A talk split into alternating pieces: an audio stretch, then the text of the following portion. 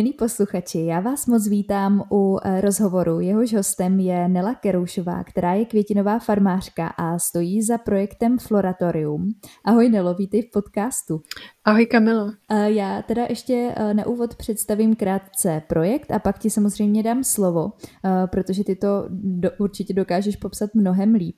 Takže jenom na úvod zmíním, že Floratorium je rodinná farma na Pelřimovsku, že vážíte květiny mnoha druhů, a, především to, že si je i sami pěstujete a celkově jak přistupujete k přírodě a tím myslím ekologické pěstování a i pěstování ovoce a zeleniny a uh, možná ti teda rovnou přidám slovo, aby si, aby si popsala uh, ten projekt a ještě předtím zmíním, uh, že třeba mezi vaše projekty patří uh, restaurace Jelica nebo uh, zahrada uh, výživové specialistky Margit Slimákové, kterou jste představili na Jedlou a Květinovou.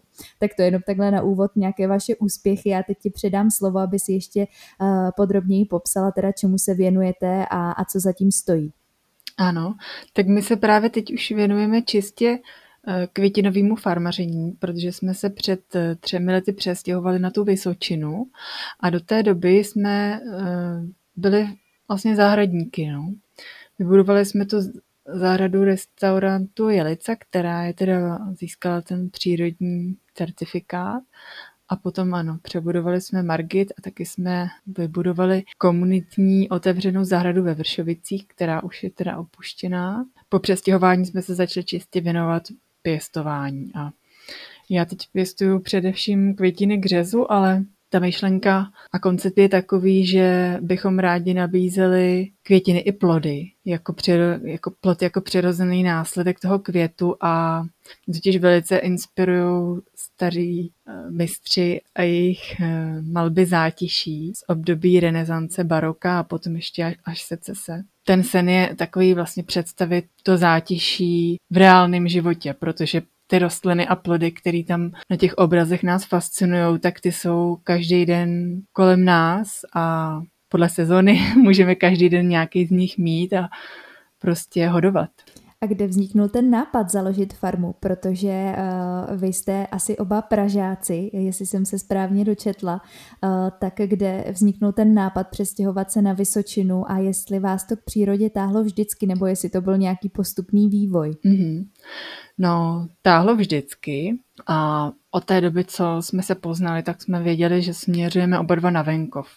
Akorát, že můj manžel Vilem byl mnohem ambicioznější a je velice praktický a činorodý člověk, takže mě k tomu pěstování tak nějak motivoval a přiměl, protože já jsem byla spíš takový obdivovatel z dálky a Měla jsem teda velký zájem, já jsem studovala nejprve grafiku na střední škole a potom jsem se věnovala estetice na filozofické fakultě, kde mě teda nejvíc ve finále zaujala ta environmentální, která se právě zabývá vnímáním krásy a dalších aspektů krajiny. Takže jsem byla teoretik a díky Vilémovi jsem přišla relativně snadno a rychle k praxi. Snadno teda opravdu relativně.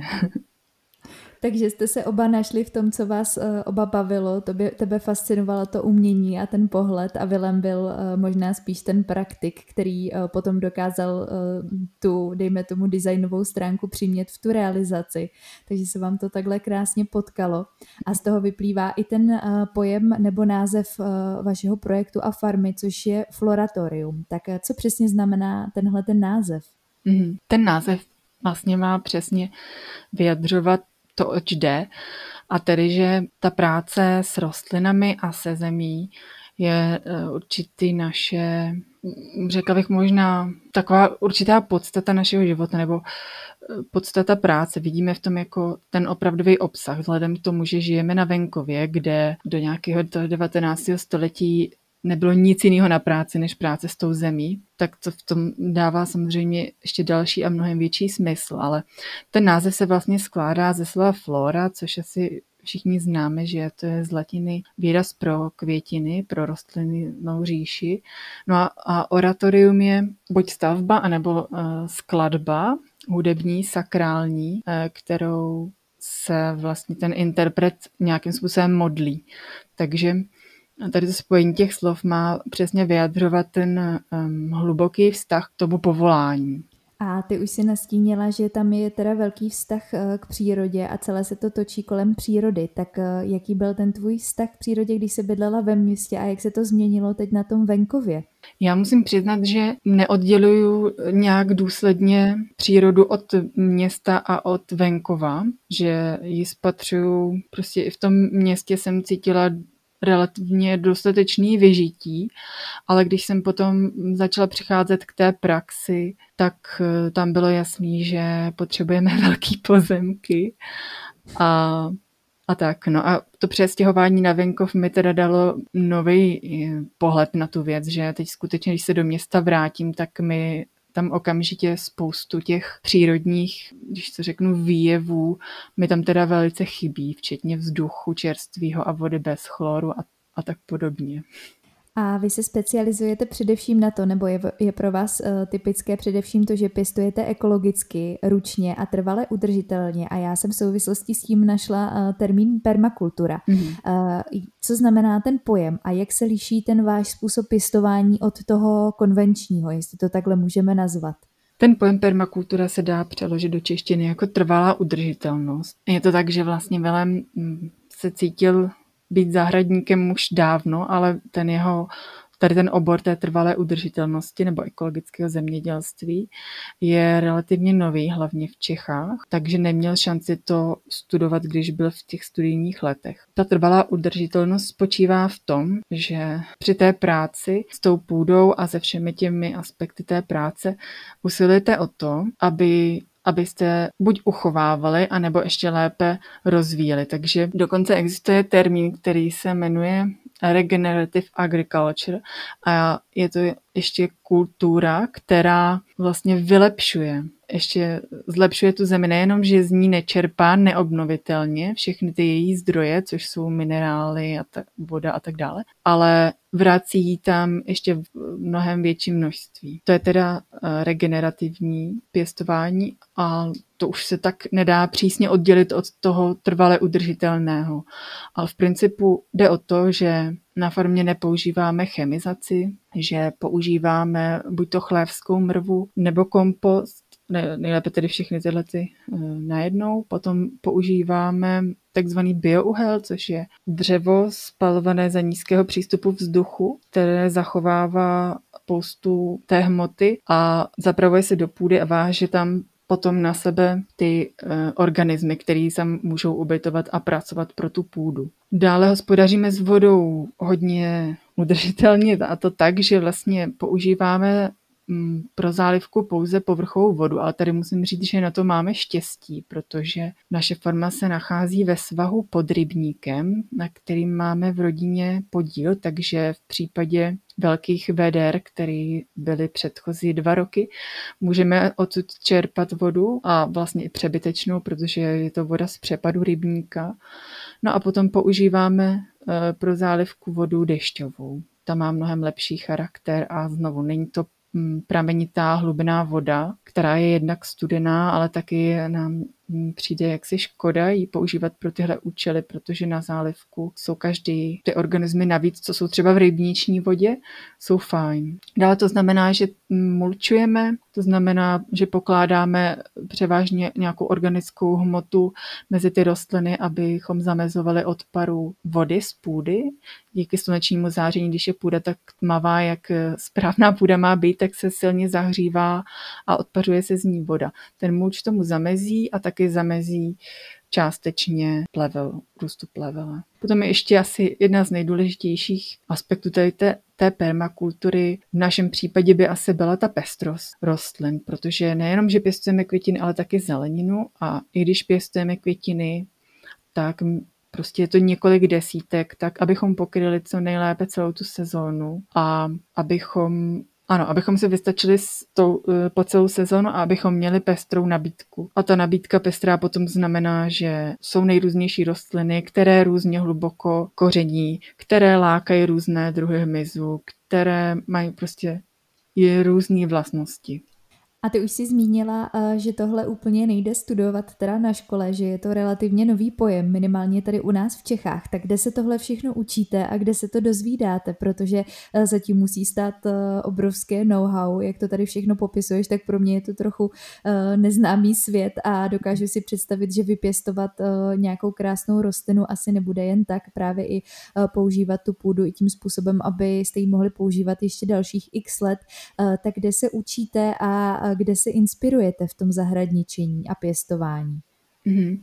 Tak myslím, že obor permakultura u nás teda rozhodně studovat nedá, ale mám dojem, že se dá studovat v Rakousku už. A rozhodně existuje obor ekologické zemědělství na, možná na všech už dneska zemědělských těch fakultách, jako vysokých školách, které jsou v Čechách.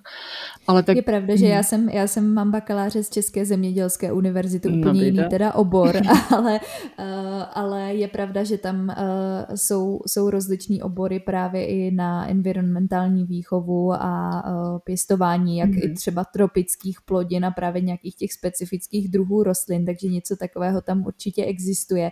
Ale, ale myslím rom... si, že možná až po tom roce 2004, nebo kdy se ten můj muž tak rozhodl studoval, že to je relativně nový obor, bych si to je, myslet. To je určitě pravda, protože co si budeme povídat, ono taky za komunismu uh, se k tomu zemědělství přistupovalo taky jinak, takže teprve asi uh, taky po pádu komunismu, kdy uh, se v zemědělství tuším mělo na ty pětiletky a všeho muselo být uh, prostě podle předepsaného hmm. nějakého dostatku a byly ty zemědělské družstva, hmm. tak asi tam nebyla taková možnost se nějak odlišovat a vymýšlet si ekologické způsoby pěstování a obecně uh, ten uh, způsob ano, žití nebyl ne. úplně úplně ekologický, takže možná teprve potom. Říct, ještě poznamenat, teda, že eh, před revolucí jsme tedy byli dost soběstační, co se týká květin. To je, to je zajímavá mm-hmm. myšlenka, protože teď je pravda, že spoustu věcí se sem eh, dováží. Eh, třeba i co, co mě teda dost eh, dostává, je to, že se sem dováží věci, které se tady běžně dají pěstovat a ty se naopak vyváží zase od nás do zahraničí, což je pro mě taková zvláštní věc, ale k tomu se určitě dostaneme. Takže kde teda se aktuálně nejvíc inspirujete? Jestli jsou to nějaké knížky nebo, nebo i časopisy, nebo jestli jsou i nějaké kurzy na tohleto téma, kdyby to někoho zajímalo? Mm-hmm, kurzy asi jsou, ale řekla bych, že když je člověk do hloubky, tak potřebuje jít za hranice. No. Takže jsou to především um, cizojazyčná literatura, videa, online kurzy, ale z prověřených zdrojů, zase cizojazyčných a tak. A stalo se vám někdy, že v průběhu toho jste zkoušeli třeba nějaký způsob pěstování a úplně se to nepovedlo, že jste se museli učit taky způsobem pokus omyl? Nebo, no, tak nebo to rozhodně. To rozhodně to určitě... Hned, hned na první dobrou. Já bych řekl, že to skoro ani jinak nejde, než pokus omyl. A to zemědělství prostě pro mě je to pořád nevyspytatelný obor a právě, že v tom je asi ten kámen úrazu, že člověk dnešní potřebuje vědět, jak co bude a potřebuje mít jistý eh, zisk, jistý příjem, jenže to prostě v přírodě takhle nefunguje. Hmm, to je pravda. Vy jste, vy jste vlastně odkázaný, odkázaní na spoustu proměných, jako je třeba počasí, jaká, jaké zrovna bude léto, jaká bude zima, jestli zamrznou rostliny, jestli nezamrznou, je, jak vlastně se ta příroda bude během toho roku vyvíjet. Dá se vůbec uh, každý rok k té přírodě nebo k tomu pěstování přistupovat stejně, nebo po každé musíte zvolit úplně jinou strategii právě k tomu, jak se to vyvíjí a po každé si třeba můžete dovolit vysadit jiný druhy rostlin, uh, anebo jestli už uh, v podstatě podstatě jedete pořád stejně, jenom trošičku třeba obměňujete způsob zalévání a podobně. Já si to úplně neumím v praxi představit, mm-hmm. jak moc velkou roli tam může to počasí hrát. Mm-hmm. Tak já si myslím, že máme ještě výhodu. Ta permakultura má takovou výhodu, že je to pestrá kultura. A pokud se mi nepovedou čtyři, pět výsevů nebo se mi nepovede péče o něco, tak ještě není vůbec všechno ztraceno, protože je tady dalších několik desítek květin, které se povedou. Takže ta pestrost zaručuje, zaručuje nějaký to procento úspěchu. Prostě ta biodiverzita a Jasně, takže nejste odkázaní třeba jenom na jeden styl, na jeden druh květin, které potom jsou závislé třeba na slunci, jak když je toho slunce míň, tak by se vám vlastně nepovedla přesně, celá úroda, přesně, ale máte naopak typy květin, kterým vyhovuje možná jiný počasí a, a právě ty se chytnou a další rok se třeba chytnou zase nějaký, nějaký jiný, což musí, musím říct, že se, mi, že se mi i líbí, uh, že vlastně i ty květiny, které připravuješ, tak uh, se liší podle ročního období i podle, podle roku, protože každý rok ti třeba vyroste trochu něco jiného a ty si chystala květinovou výzdobu uh, i nám na svatbu, takže tam vím, že jsme se doblovali, já jsem ti řekla, že je mi vlastně úplně jedno, jaký, jaký tam dáš mm-hmm. květiny, jaký zrovna ti porostou, hlavně když to bude vypadat hezky, tak stává se ti někdy, že zákazníci prostě mají přesnou představu, co za květiny tam chtějí a ty musíš třeba vysvětlit, že mm, si závislá na tom, co ti zrovna vyroste, anebo lidi si ti už najdou s tím, že právě očekávají od tebe, že jim uh, přineseš uh, hotové květiny, které budou podle toho, uh, co ty vypěstuješ a jak, jak je naaranžuješ. Mm-hmm. Stává se to výjimečně, že, že chtějí nějaký konkrétní rostliny. Jinak jsou... Takže tam už, už asi, když si najdou konkrétně vás a vaší farmu, tak si pravděpodobně přečtou i ten příběh, ano. protože to není úplně standardní, že jo, že by, eh, když se třeba objednává květinová výzdaba na nějakou akci, tak je relativně běžné, že si předem určíte, jak ta květina bude vypadat, co přesně bude obsahovat a tak dále, takže tohle možná není úplně, úplně standard, jestli, uh, jestli s tím máš taky takovou zkušenost. Hmm. Pro nás není problém se trefit do barevnosti, protože opravdu bych si troufala říct, že má máme téměř všechny barvy těch květin a zároveň máme nějaký ty oblíbené. A dalo by se říct, že vždycky to jde sladit a že se mi ještě nestalo, že bych barevně nedokázala se tam trefit. Ale Možná, že taky by nebyl problém. Třeba tvojí sestřenici na svatbu jsem napěstovala květiny přímo na míru, který si přála. Určitě se, jsme se dohodli na tom, co tu sezon v to daný roční období eh, kvete, ale z toho jsme pak už mohli vybírat, takže to měla vlastně na míru kompletně. Takže dá se to, částečně se to dá. Dá. Mě napadá, když si tě představím, jak se tam celý den staráš o tu přírodu, o ty květiny a tak dál, tak e, nechybí ti nikdy, e, nechybí ti nikdy lidé, že je to asi hodně, hodně práce samostatná a, a taková individuální, tak jestli nemáš někdy pocit, že jsi tam tak jako odtržená od, od světa a od lidí. No tak letos mi teda chybí lidi strašně moc, no protože už je, je druhý nouzový stav, že jo, tak uh, omezený veškerý kontakty, to je pravda. No. Já jsem vlastně předtím pracovala dlouhou dobu v divadle a viděla jsem denně tisíce lidí a byla jsem úplně ponořená do té kultury a byla jsem zvyklá na každovečerní slavnostní okamžiky, takže tohle mi trošku chybí, ale svým způsobem to v té přírodě se odehrává taky, protože jak se pořád proměňují ty roční období, tak jako to listí někdy opravdu se vznáší tak strašně slavnostně, že člověk má pocit, že by měl tleskat nebo si vzít nějaký krásný náušnice. to zní krásně, úplně tě vidím, jak si tam představíš ten sál a, a místo toho tam máš tu přírodu, která se pro tebe stala takovým novým uměním a je krásný, že to takhle vnímáš, protože eh, právě i co jsem si tak četla, tak eh, v přírodě Eh, se začnou po, po určité době, třeba po určitých, já nevím, strávených minutách, eh, vlastně v těle dít eh, pozitivní účinky, jak na psychiku, tak i na tu naší fyzickou stránku, tak vnímáš třeba, že od té doby, co se takhle věnuješ přírodě a žiješ na venkově, takže se ti celkově jakoby líp žije, že se cítíš zdravější a volnější, nebo možná i psychicky stabilnější? No, to nevím, jestli můžu říct, protože my tady zároveň jsme se odhodlali stavět dům a to jde trošku proti tomu všemu, co si říkala. To je totiž spoustu starostí a, a tak, no. Ale myslím si, že je pravda, že možná bych tolik starostí normálně neunesla tak snadno, jako tady, kde se můžu kdykoliv prostě podívat z okna a vidím nádherný výhled do krajiny. A, dneska se hodně mluví o problémech s půdou, že se s ní nezach- nezachází správně, že se celkově neumíme chovat k té přírodě, je hodně sucho, mluví se o tom, že ta půda dneska nemá tolik živin a tím pádem ani ty potraviny třeba nejsou tak výživné. Máš s tímhletím nějakou zkušenost nebo proč si myslíš, že k tomu dochází, že třeba ta půda se tak jakoby vyčerpává a jaký je rozdíl oproti tomu, jak s ní pracujete vy a jak s ní pracuje to klasické zemědělství zemědělství, které tam právě uh, třeba vysévá stále dokola ty stejné uh, plodiny, jako je například řepka uh, a, vyse, mm. a vlastně um, lejou se tam nebo sypou se tam všemožné prostě chemické preparáty, které potom vlastně otráví tu půdu, z toho se pak může otrávit voda, z toho se potom tráví zvířata, tak můžeme si za ten problém s půdou sami a je to opravdu problém, měli bychom to začít nějak řešit a mělo by se o tom začít mluvit. Tak to rozhodně a řekla bych, že se o tom konečně mluví, protože my s tou problematikou zabýváme přes 10 let a dříve nám to přišlo, že jsme snad jediný prostě na světě, koho to trápí, ale teď už to tak není. Mluví se o tom hodně a dobře a řekla bych, že se mnoho dobrého děje, ale taky u nás ve vsi nemáme pitnou vodu díky intenzivnímu zemědělství, bohužel. Ale chtěla jsem ještě říct jednu takovou zajímavost, právě co se týká těch květin, že jsem četla výsledky studie, které se zaměřovaly na to, proč člověku dělají květiny dobře a jak vzniká ta radost. A ten výsledek byl vlastně takový, že se člověku utváří nějaký ten hormon štěstí, spokojenosti na základě toho, že vidí květ a ví, podvědomě ví, že ten květ je následek, které, že potom květu bude následovat plod, takže vlastně bude mít co jíst a přežije. Takže jsem Aha, vlastně... No. To, je, to je krásná myšlenka, to mě nikdy nenapadlo o tom. Je to, je to už i vědecky potvrzený. No.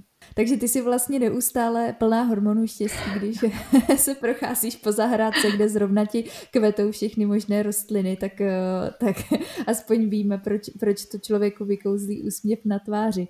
A my se ještě, jestli se můžeme vrátit teda eh, k té půdě, Jasně. tak eh, kde může být teda ten problém? Mm-hmm. Jak se k půdě chováme dneska a jak bychom to mohli napravit? Nebo co by si, pokud by nás slyšel někdo, kdo tenhle problém uh, slyší poprvé, tak uh, k jakému tomu problému teda konkrétně dochází a co bychom s tím mohli dělat do budoucna. Aha, já právě ještě v rámci takové psychohygieny jsem se přestala zabývat plně tím, kde ten problém je, ale spíš tím, co pro to můžu já konkrétně udělat, protože jinak bych z toho asi měla to, jak jsem říkala, ta environmentální splín nebo, hmm. nebo deprese. Hmm. Ale rozhodně je to o tom, že planeta, která má spoustu obyvatel, potřebuje spoustu jídla, ale musí s ním, je potřeba s ním nakládat trochu efektivněji a neřídit se, podle mě, se čistě eh, těmi cenami, což prostě ve společnosti postavené na ekonomice je problém, ale ne, nevím, jak moc, jak moc obšírně tohle, co jsem vzala asi moc jako ze široka. No. Já bych chtěla říct asi eh, to, že rozhodně má smysl kupovat, pěstovat potraviny, květiny a tak dále s označením bio, protože je to určitá záruka lepšího hospodaření s půdou.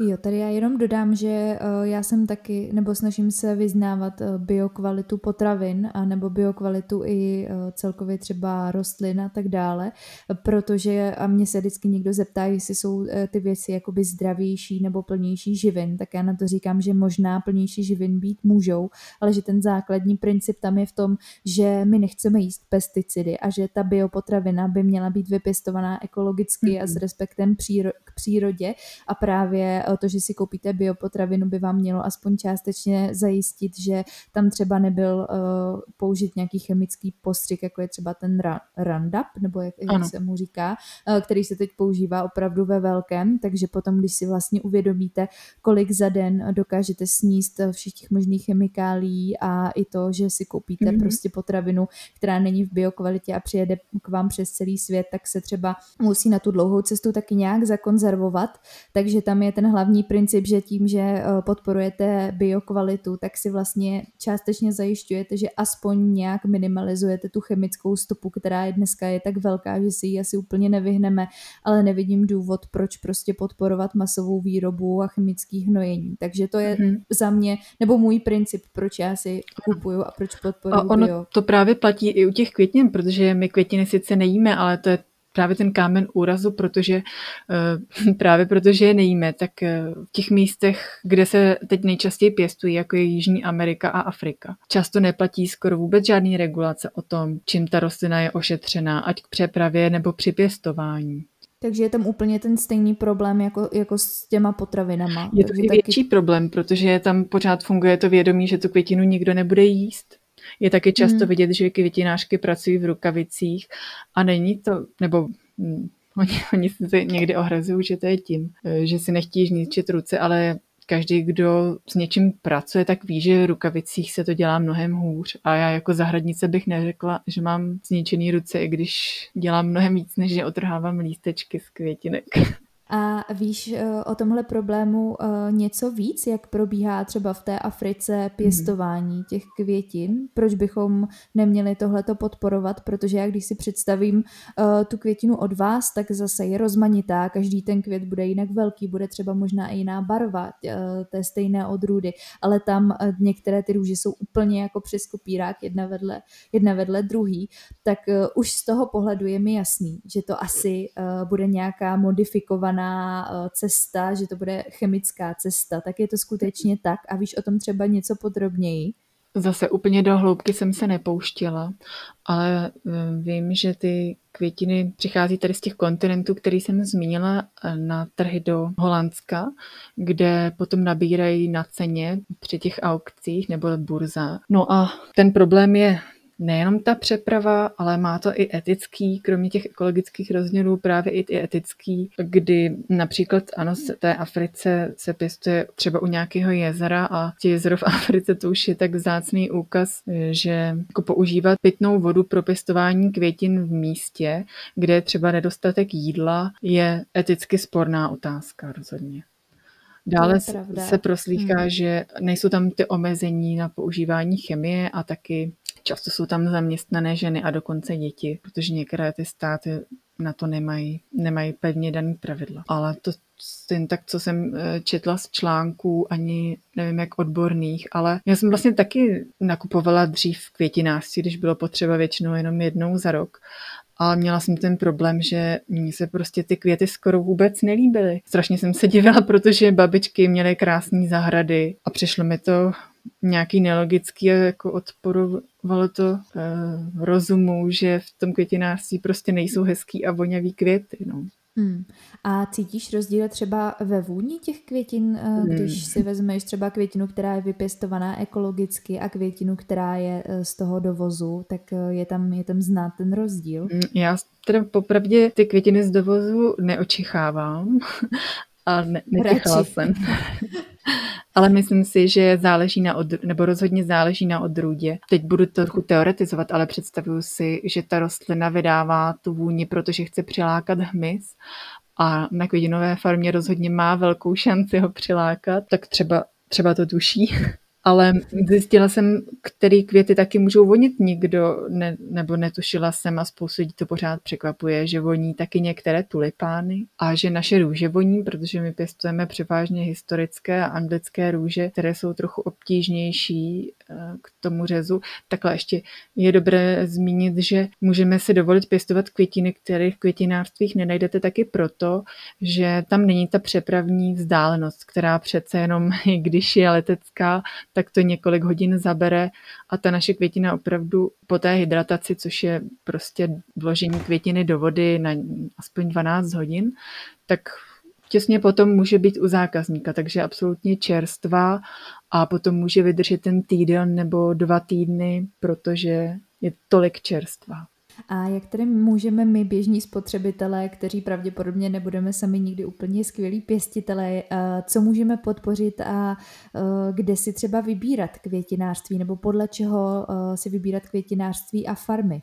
Já bych asi nejlépe doporučila podívat se na mapu květinových farem, podívat se, která je vám nejblíž, nebo které jsou vám nejblíž, nebo můžete zkusit i ty vzdálenější a podívat se, jestli se vám líbí jejich eh, styl vázání a zkusit to přímo na farmě, protože tam je opravdu ten vztah hodně blízký a intenzivní k těm květinám. A ta záruka, že to není z dovozu, je tam tedy mnohem větší protože myslím, že to ještě není součástí legislativy, abychom označovali květiny zemí původu, když teda existuje mm-hmm. nějaká značka česká květina, ale tam ta květina nemusí být celá vypěstovaná v Čechách, že může být jenom dopěstovaná. To znamená, že je to sazenice z ciziny, která je tady vložená do skleníku a vyroste teda na území ČR. Takže bych doporučila oslovit přímo nějakou farmu. Myslím, že většina těch farem, které znám mm, z té mapy, jsou ekologické, že, že by se to tak dalo říct. A jakou roli teda hmm. hraje hmyz? Protože ty už si zmínila, že a,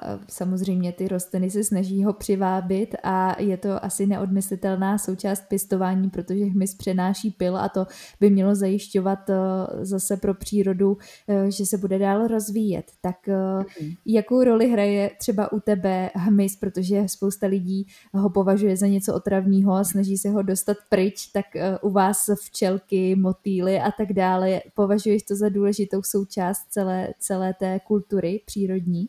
No tak to určitě. Jako já konkrétně hmyz miluju, mě strašně fascinuje ta křehkost a to vybarvení a ty tvary a, a ta symetrie a tak.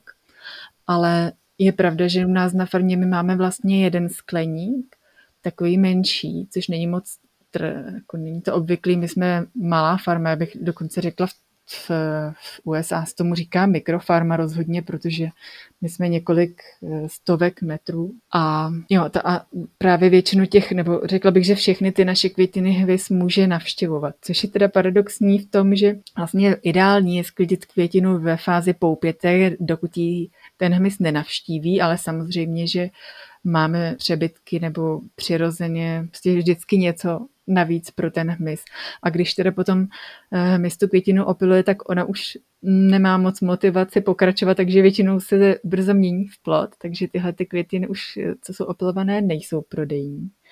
Ale přesně to je to, co pozoruju, že jdu na procházku po okolí, kde jsou pole, jsou tady teda remísky, je to krásné eh, potoky, je tu dobrá vlhkost a fajn podnebí, ale na těch polních cestách a uvozech jako vidím hmyz opravdu výjimečně.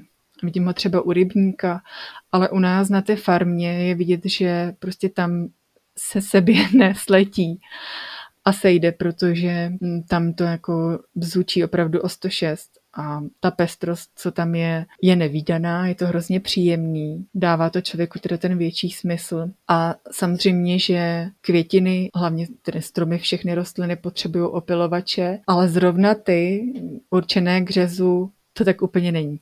Pokud my chceme sbírat vlastní semena, což děláme, tak tam ten opilovač musí zapůsobit. Mm-hmm. A, a ty si tady už uh, taky zmínila, že používáš uh, k aranži i netradiční rostliny a, nebo dokonce i ovoce a zeleninu. Uh, kde bereš tu inspiraci na tyhle ty obrazy, výjevy a, a vázané květiny a možná i nějaké svatební dekorace a tak dále? Tak já, já jsem vlastně vystudovala tu grafiku a potom estetiku a věnovala jsem se velkou část života výtvarnému umění i, i dramatickému a hudbě, jako teda mm, jako divák, jako recipient. A inspiraci bych řekla, že já nacházím asi, asi přímo v té rostlině, která si prostě o to řekne, buď tou barevností nebo tvarem, si vlastně řekne, do jakého toho zátiší nebo do jaké kompozice by se mi líbila nejvíc. Takže ta rostlina ti sama a ty se na ní podíváš a už to vidíš, jinými slovy. No, řekla bych. a teď by mě zajímalo trošku z té praktičtější stránky, jestli se dá dneska farmařením uživit a jestli je to něco, co, na co se dá spolehnout třeba i v zimě, jestli jste uh, schopní v podstatě generovat celoročně uh, mm. nějaké služby. Hmm. Tak já bych řekla, že se tím uživit dá, i když nejsem toho tím příkladem. Taky letos eh, je to první rok, kdy to dělám sama a můj manžel pracuje ještě jinde, ale mm, celoročně fungovat taky lze, protože mm, my vlastně nabízíme květiny i v zimě. Dá se prodlužovat sezona díky tomu skleníku, dá se něco vypěstovat doma a potom zima je zkrátka zima, je to takové kontemplativní období a ta zeleň která zůstává v podobě těch jehličnanů a, a dalších stázelných rostlin, má pro tu zimu smysl, takže i ta zimní svatba může být jako by velice okouzlující. Dá se taky používat na kvetlé větvičky, známe barborky. To, co se děje na jaře, se může stát dřív, pokud prostě včas se ty větvičky sklidí a projdou tím svým procesem tepla, dají se použít pokojové rostliny i toho exotičtějšího rázu, který si můžete pěstovat v těch podmínkách pokojových teplot. To právě usilujeme, aby ten náš dům byl to je vlastně takový obytný skleník, bych řekla pomalu, abychom mohli pokrýt tu zimu eh, bych řekla s plnou parádu, aby to nebyly jenom, jenom klacky, ale celoročně. Eh, jinak my teda v zimě právě se dál věnujeme tomu zahradničení v podobě buď navrhování zahrad nebo je potřeba připravit tu zahradu na jaro i v zimě. I v zimě je docela dost práce. Je tady plánování výsevů, aby nějak dávali smysl a ten čas a prostor se dobře využil. Jsou tady nákupy semen a různé opravy. Rozhodně... Takže vždycky, si, vždycky se práce najde. Samozřejmě, no. A taky letos konečně uh, začínáme se zaměřovat na ty dušičky a na advent. Budeme provádět i nějakou přírodní vánoční výzdobu, tak doufám, že to dopadne dobře a že to bude mm, ně, něco trošku novějšího a přírodní styl Vánoc, no, protože aby to tak nějak odpovídalo tomu našemu konceptu, tak bych chtěla vyzvihnout nějak tu podstatu Vánoc a toho mm, zimního času, kdy se říká, že příroda spí, ale mně vždycky přijde, že je prostě spíš v nějaký takový hluboký té meditaci nebo kontemplaci, že člověk mm, nemá pocit, jako že, že, že to tam nějak za, zachrápalo, že se nic neděje. No. tak to se moc těším na to, co zase vytvoříš, protože uh, poctivě sleduju všechny sociální sítě a určitě, určitě si i něco nakoupím, abychom to tady taky vyzdobili, protože jestli něco nesnáším, tak jsou to plastové uh, věci. Ne, tak Takže určitě Ty Vánoce radši, jsou ještě, bych řekla, Přesně, no, ty Vánoce jsou ještě svátkem tady toho eh, někdy šíleného já nevím, jak to nazvat, takového pouťového. A, ano, hromadě, no, ano. a hromadění a Santa Clausu a uh, ne. Český Vánoce mě se, mě se v tomhle vždycky líbí, uh, když si pustím kytici, takovou tu krásnou nafilmovanou, mm-hmm. nevím proč, tak vždycky tam vidím právě, jak se dřív žilo, jak bylo na tom stole uh, ten věnec z toho jehličí a Um, mám k tomu takový nějaký jako jiný vztah k těm Vánocům i od té doby, co se snažíme to jako nepojímat jenom tak jako, že si dáváme dárky, ale spíš uh, o tom právě se obklopit tím, co je možná přirozenější a o čem ty Vánoce jsou takže je krásný, že to taky takhle vidíš. Letos a, to bude asi nevyhnutelný, bych řekla. No, to je taky pravda. Možná je to dobře. Aspoň se nad tím můžeme všichni zamyslet, jestli je to opravdu o tom hromadit a pořád nakupovat, nebo jestli je to o, o tom principu být spolu a o tom se na chvíli zastavit protože podle mě o tom to má, má všechno být a nejenom o tom, že je to komerční svátek a že zase jenom si firmy vymysleli, proč máme utrácet další peníze. Mm-hmm. A, a ty a, pěstuješ ovoce a zeleninu, nebo spíš a, e, tvůj manžel, co jsem to tak pochopila, tak se zaměřuje spíš na ovoce a zeleninu a ty na květiny. Tak by mě zajímalo, a, jestli jste schopni a, se sami a, vlastně najíst z toho, co si vypěstujete, nebo, a je, do jaké míry, třeba kdybyste to měla vyjádřit v procentech, musíte dokupovat ty věci. Co třeba jste schopni si sami vypěstovat, co už třeba ne a vím, že ty se i snažíš nějakým způsobem žít zero waste, což jestli tenhle ten pojem někdo slyší poprvé, tak je to obecně minimalizovat vlastně odpad, který ta rodina vytváří a ještě zmíním, že vy jste tříčlená rodina, že jste vy s manželem a máte ještě syna, tak jak se vám tohle to daří? Mm-hmm. No, my to praktikujeme i na farmě, bez plastu. Akorát například teda, by se někdo divil, kdo nás navštíví, tak my využíváme um, staré silážní folie, které používají zemědělci pro tvorbu siláže a potom je vyhodí, jakmile jsou trošku poškození. My je používáme na zakládání záhonů, takže je na uh, část sezóny pokryjeme, aby ten plevel tam nějak přirozeně zašel, abychom Jinak se to totiž právě dělá eh, chemicky nebo ručně. Ta ruční práce tady potom, když se ten povrch pokryje tou folií, stejně přichází na řadu, protože se musí vyhrabat kořínky a stejně tam jako zůstanou semena, který vyklíčí, ale nějaká část těch rostlin plevelných tam takhle přirozeně zajde, takže tohle je plast u nás na farmě docela běžný. Ale jinak v rodině ano, se o to pokoušíme, ale nemáme ještě vlastní domácnost, takže tím je to stížený ale ta soběstačnost jsme si vlastně v předchozích letech eh, vyzkoušeli. Je to náš cíl. Ale momentálně při stavbě toho domu nejsme schopni vypěstovat vedle květin ještě dostatek zeleniny. Ale povedlo se nám to, pro předchozí dvě sezóny jsme byli, eh, řekla bych, zeleninově soběstační. Čili jsme kupovali od farmářů mléčné výrobky a luštění, fazole, fazolově soběstační jsme byli, ale máme rádi i ostatní luštěniny, takže čočku teda, to nevím, jestli bych do toho pěstování šla, když vidím takový malinký semínka vždycky, tak to si říkám, snad ani ne. Myslím si, že se nám to, nějaké... nepřijde mi to nereálný, rozhodně. Mm-hmm. Ale jako... A my, no. Že právě třeba i obilniny byste byli schopni si sami produkovat? To jsme se nepokoušeli. Bylo by to hezký. Zase další, další možná level, až si budeme povídat třeba za pět let, tak Bůh ví, kde to všechno bude. A Zero Waste, daří se ti to i doma, co se týká domácnosti, úklidu a dalších věcí, třeba prosina, hračky a podobně, mm-hmm. protože dneska právě děti mají strašně moc hraček a plastů a uh, všech možných věcí, které ani nepotřebují. Tak uh, když po, pomineš to, že jsi farmářka, tak uh, jak se ti to daří jako, jako matce a jako ženě? Právě mm-hmm. to zero waste a péče o domácnost. Tak to bych řekla, že se mi daří i Nedaří se mi to teda v tom, že ta domácnost, které zatím žiju, není ta finální, takže je to taková propůjčená domácnost, tak se v ní nedá aplikovat úplně všechno, ale v rámci úklidu rozhodně. Vlastně s pomocí octa je to úplně v klidu. Ten jako prostě vidím účinek. To je přírodní dezinfekce, že? Mm-hmm. A nebo jedlá soda, to se dá považovat. Jedlou sodu a potom ještě teda mm, na vytírání používáme takový um, vysavač s horkou párou. Mm-hmm. Takže jsem docela spokojený. Jo a v rodičovství se mi to daří taky skvěle, protože uh, vlastně hračky, no. Jestli jsem koupila hračku, tak to rozhodně bylo v bazaru a jich opravdu málo, už kvůli tomu, že ta domácnost není naše, ale taky kvůli tomu, že to prostě ne, neprosazujeme.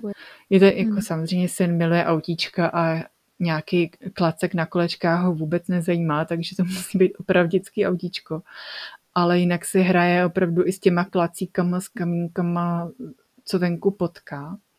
Tam bych řekla, že to daří dobře. A potom všechny nákupy oblečení, řekla bych všeho, asi i těch bot, no. Pokud nejde do tuhýho, tak i boty a všechno oblečení je z bazaru. A s tím jsem taky velice spokojená, protože mi to připadá prostě mnohem kreativnější, že ten mm, ten můj šatník je vlastně taková sbírka, jako úplně. Unikátních kousků. No. No a, a daří se ti to takhle nakupovat právě i na syna, třeba všechno, daří, na, daří. všechno bazarově. Možná, možná o to víc, protože těch dětských oblečků, že jo, to se nosí chvilku, potom z mhm. toho ty děti vyrostou, takže to častokrát bývá skoro nové ty věci. Mm-hmm. Daří a Máme tady fajn sekáč poblíž, takže i na vesnici to jde. A navíc si myslím, že vybírám vždycky takové věci, co by ostatní lidi spíš nechtěli. Když tam nejsou nějaký obrázky a je to takový obyčejný, tak jsem třeba něco našijem veselýho nebo, nebo ani nic, prostě vyžijem z toho, no. To jako v tomhle vůbec není problém. Jako kupovat některé věci bez obalu, to problém je v rámci toho jídla ty mléční produkty, Máme tady teda automat na mlíko, takže mléko to by se dalo zajistit, ale třeba síry a tak dál, to prostě bez obalu zatím snad ani, nevím, neexistuje, ne? Hmm. Ale zase se ty obaly můžou znova použít, takže Přesně zase tak. tam já vidím, že když je to ze skla, tak pořád mi to dává větší smysl, než my i plastové krabičky využíváme na semínka a na, a na další, takže i tak. Takže pokud se to znova použije, tak, eh, tak určitě je to, je to krok k dobru a eh, myslím si, že celkově tím principem je se nad tím nějak zamýšlet a ne třeba úplně minimalizovat to, že člověk eh, asi v dnešní společnosti to ani nejde, aby si v životě nekoupil obal, ale spíš celkově dělat čím dál víc možná menších kroků, který kdyby dělali všichni, tak, tak to bude to, kam všichni směřujeme. A daří se ti to třeba i v kosmetice vybíráš si jenom přírodní kosmetiku, nebo je to něco, co používáš, nebo vůbec, eh, vůbec mm, k tomu nějak netíhneš? Já bych řekla pravdu, tak kosmetiku moc nepoužívám, no. mám takový jedny stíny, který mám asi 15 let.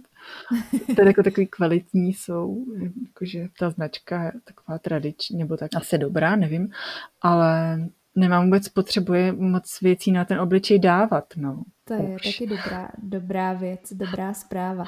A uh, ještě by mě, mm, jedna z posledních otázek by mě zajímalo, uh, jestli, protože spousta lidí uh, má problém s tím, aby přinutili, nebo přinutili, to je asi špatný slovo, ale aby naučili děti jíst zdravě. A o tom si já myslím, že pokud uh, prostě uvidí u rodičů, že takhle se jí a to je to jediné, co, co jedí, tak oni vlastně nebudou znát ani nic jiného a bude to pro ně úplně přirozené. Tak uh, jaký, jakou máš konfrontaci třeba s tou školkou, nebo uh, jestli se ti stalo, že syn třeba nechtěl nějakou zeleninu, i když jste na ní vlastně takhle zvyklí? Syn, syn eh, nemá moc velký problém se zeleninou a ovocem, ale prostě sladkosti ochutnal, protože je dostal od ať cizích lidí nebo i od rodiny, i když rodina ví, že s tím nesouhlasíme. Ale přesto bych řekla, že po něj převážel už nějak, jsou mu čtyři roky, začíná trošičku ten rozum převažovat, ne, že by jako věděl, proč je nemá jíst, což mu říkám na rovinu, ale e, že si dá s náma ten oběd klasický, který teda klasický, to zní jako nějaká klasická česká kuchyně, ale uh, zdravý, pestrý oběd, že si dá. Ale potom teda Takže neměla asi nikdy problém s tím, ho, že by ti něco nechtěl jíst takhle, odmítal. Um, když byl menší, tak nesnášel luštěniny, teď tak my jsme totiž měli, jsme byli fazelově soběstační, tak jsme měli jednu hodně často fazole. A jsem měla pocit, že když má méně masa, že by měl jako jísty hodně fazolí. Ale mm, to bylo snad jediný a je pravda, že děti prostě milují to sladký. Ta, ta sladká chuť je strašně podmanivá a, a mateřský mlíko je sladký a, a tak, no tak je důležitý to dostávat v nějaký ty snesitelný podobě, tak on má rád takový ty tyčinky z toho sušeného mletého ovoce, tak to ještě mm. neomrzelo, je to pro něj prostě největší odměna, já mám dobrý pocit a No tak super. No. Jde, to, jde to i dobře, vždycky asi s rozumem. A ještě na závěr bych chtěla odkázat eh, na to, kde si tě posluchači případně můžou najít a jestli bys tady mohla ještě zrekapitulovat, čemu všemu se teda věnuješ a na co případně eh, si tě nebo vás eh, lidi můžou najmout, s čím jim můžete pomoct. Mm-hmm. Tak my letos zavádíme předplatné květin, kdy si člověk může u nás koupit balíček, kam si nakliká, v jaká data eh, by chtěl někoho obdarovat květinami a pak už dál na to nemusí myslet. Třeba potom Takže speciálně děláme... pro pány, speciálně pro pány skvělá služba, že ano? Dáte tam akorát nevím, jak ty pány oslovit, ty sociální sítě na ně prostě nefungují. Většinou tak doufám, že si... Květiny. Myslím, že tenhle podcast poslouchá mezi 10-20% mužů, jinak zbytek žen, tak třeba mezi těmi pár Juhu. procenty se někdo najde. no, takže to předplatné. Potom eh, vytváříme kompletní květinové výzdoby na svatby, kterých bylo letos úplně strašně málo. Jinak no, taky... Bohužel. Eh, no, bohužel, bohužel. Eh, děláme květiny pro produktovou fotografii, a případně portrétování a taky smuteční květiny. Eh, spolupracovali jsme eh, s organizací ke kořenům, která se zabývá ekologickým pohřebnictvím, takže i tak. A i si, i si vlastně říkala, že uh, můžete někomu pomoct i přestavbou zahrady, takže pokud někdo přemýšlíte, že máte zahradu, nevíte, co s ní, chcete, aby se dala jíst, aby byla okrasná, tak určitě i v tomhle vás mohou uh, lidé případně oslovit. Mm-hmm. Máme na to teda čas spíš přes zimu. Děláme návrhy už ne realizace a údržbu. Takže teď je nejvyšší čas začít o tom přemýšlet, pokud máte právě zahradu a, a úplně nevíte, jak, jak využít její potenciál. A, a samozřejmě a tě lidé najdou i na Instagramu jako Floratorium nebo jako www.floratorium.cz a já to dám všechno do popisku tohle podcastu, takže tam si to můžete jenom rozkliknout, kde najdete samozřejmě všechny informace a doporučuji eh, po, po poslechu tohohle podcastu nebo ještě i před ním se podívat na ty nádherné květiny a na, to, na ta aranžma, abyste věděli, o čem se tady celou dobu bavíme, protože pak vám to bude dávat teprve ten skutečný smysl. Mm. Takže Nelo, myslím si, že se náš čas asi naplnil. Už tady mluvíme skoro hodinku a dozvěděla jsem se spoustu zajímavých informací. Moc ti děkuji, že jsi našla čas a uh, přeju ti hodně štěstí a budu se těšit, co vytvoříš za vánoční kreace. Děkuji za pozvání a taky přeju mnoho štěstí a zdraví posluchačům a tobě. Mějte se hezky, neslyšenou příště. Ahoj. Děkuji, ahoj.